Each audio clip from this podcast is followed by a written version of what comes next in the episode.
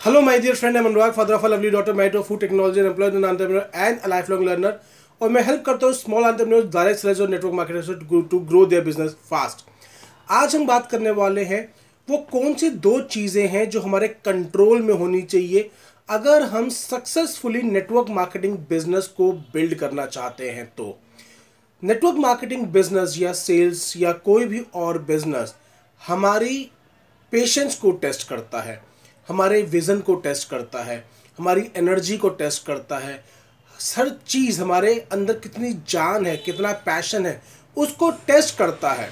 तो वो कौन सी दो चीज़ें हैं जो हमारे को इतने उथल पुथल वाले समुंदर के बीच में अफ्लोट रहने में हेल्प करती हैं? वो कौन सी दो चीज़ें हैं जो अगर हम मेंटेन कर सकें, अपनी चीज़ों को कंट्रोल में कर सकें तो हम इन सब उतार चढ़ाव को पार कर सकते हैं। तो अगर आप जानना चाहते हैं और अपनी टीम के साथ शेयर करना चाहते हैं तो इस वीडियो को अंत तक देखिएगा। और अगर आपने इस चैनल को अपने सब्सक्राइब नहीं किया है तो आप इसे अभी सब्सक्राइब कर लीजिए, क्योंकि डेली बेसिस पर एक ऐसी वीडियो अपलोड होती है जो आपकी और आपकी टीम को तेज़ी से बिज़नेस को ग्रो करने में हेल्प करने वाली है। चलिए बात करते हैं वो कौन सी दो चीज़ें हैं जो हमारे कंट्रोल में रहनी चाहिए या हमें हमेशा मेंटेन करके रखनी चाहिए।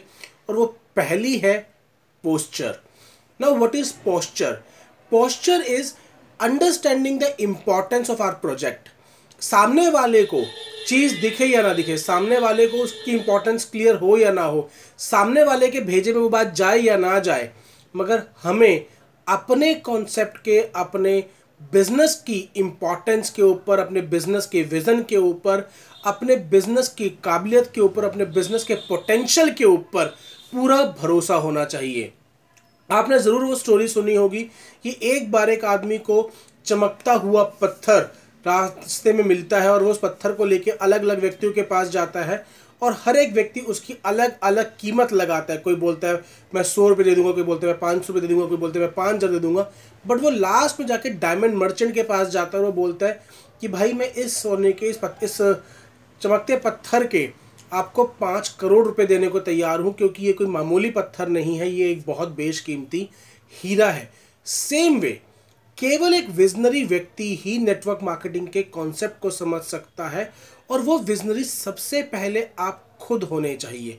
अगर आप किसी को समझाते नेटवर्क मार्केटिंग बिज़नेस के बारे में वो बोलते हैं, ये सब फालतू के काम होते हैं तो आपको बहुत पोलाइटली से बोल देना चाहिए ओके परफेक्टली फाइन आप जो कर रहे हैं, आप करते रहिए let me do my stuff किसी और के बोलने से अगर हमारे अपने मोरल में डाउन हम हो जाते हैं दैट मीन्स हमारा पोस्चर ठीक नहीं है दैट मीन्स हमारा अपना विज़न क्लियर नहीं है चीज़ों को लेके।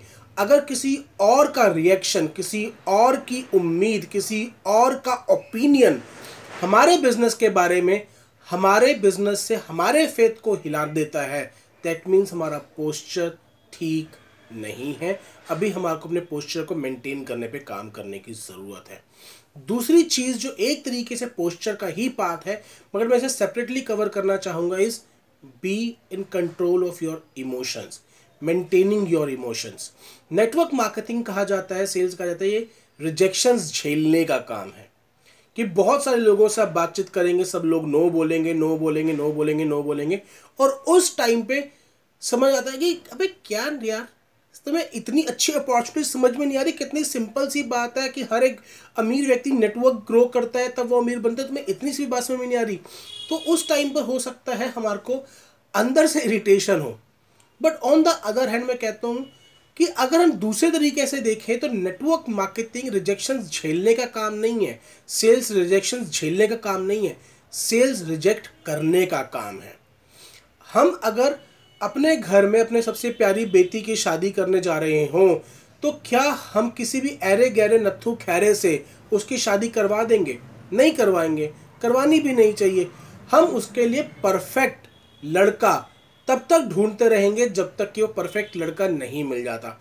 सेम वे बिज़नेस के अंदर भी हम बिज़नेस पार्टनर ढूँढने जा रहे हैं और लोग हमें रिजेक्ट नहीं करते।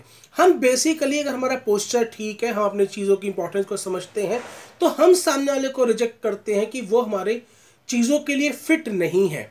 उस टाइम पर हमारे को अपने इमोशंस के कंट्रोल में होना चाहिए। अगर वो चीज़ें, वो रिजेक्शंस वो टाइम पीरियड जो लग रहा है इस बिज़नेस को बिल्ड करने के लिए, वो कहीं ना कहीं हमें डीमोरलाइज कर देता है। दैट मीन्स हम अपने इमोशंस के कंट्रोल में नहीं हैं। मैं ये नहीं कह रहा कि यार रिजेक्शन होने से डिसअपॉइंटमेंट नहीं होती। पर डिसअपॉइंटमेंट हम पर हावी नहीं होनी चाहिए। वो तब होगा जब हमारी विज़न एकदम क्लियर होगी, हमें पता होगा कि हाँ एग्जैक्टली exactly हम आपको अपने सेल्स नंबर्स पता होंगे और हमें पता होगा कि after this this this this this path हमारे किस जगह पे पहुँचना है। If our vision is clear तो हम अपने इमोशंस पे कंट्रोल कर पाएँगे, अपने इमोशंस को मेंटेन कर पाएँगे। In spite of rejection in spite of कितना टाइम लग रहा है उस चीज़ को बिल्ड करने के लिए, हम अपने पाथ पर डेली बेसिस पर अग्रसर हो पाएँगे। So always be in control of your posture and your emotions ये तो सबसे इंपॉर्टेंट चीज़ें हैं नेटवर्क मार्केटिंग के अंदर कंट्रोल में रखने की मेंटेन करके रखने की। So go out go achieve your dreams I hope आपको इस वीडियो ने ज़रूर हेल्प किया होगा। अगर हेल्प किया है तो इस चैनल को, इस वीडियो को लाइक और शेयर करना ना भूलें।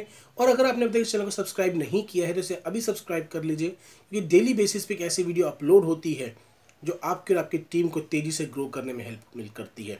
आई नो मेरे बैकग्राउंड में बहुत सी कभी नॉइस आ जाती है I am still work in progress but आप जो प्यार इस चैनल को दे रहे हैं, उसके लिए मैं आपका तहे दिल से शुक्रिया अदा करता हूँ।